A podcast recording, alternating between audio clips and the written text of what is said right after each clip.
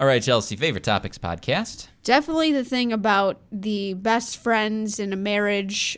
Only 48% of women said their partner, their husband, is their best friend, and it was higher for guys. Guys are above 60%. 64. And we said because guys got the question and went, the right answer is yes. Right. And women don't care about the right answer. They give their true opinions. They They're, were like, no, not really. no, he's Like- annoying. Like he's all right, but he's not my best friend. Like my doesn't- best friend can't be that sloppy.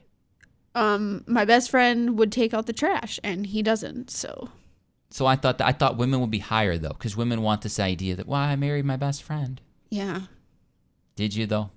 It's okay. it's all right. But then I thought I don't think of you, Chelsea, necessarily as my as a friend. You're more than a friend. okay. You know. He's okay. These Gen Zers are so lonely that they are apparently, from Business Insider, they're spending thousands trying to make friends by going to the gym, social clubs, art classes.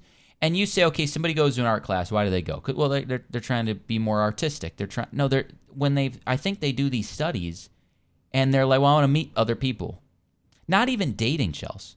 They just want. They go to the gym less to Right. work out, more to just meet other people. Meet other people. And we talked about how when you get out of high school or college, depends on when you get out of schooling, you're just around a lot fewer people your age.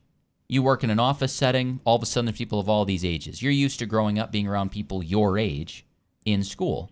And so we talked about is once you get to be at a place of about 28, I don't think you care anymore.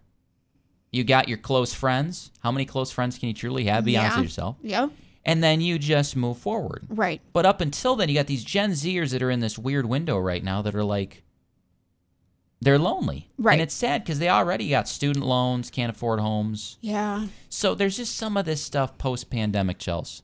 that It's going to have to change. Right, I agree.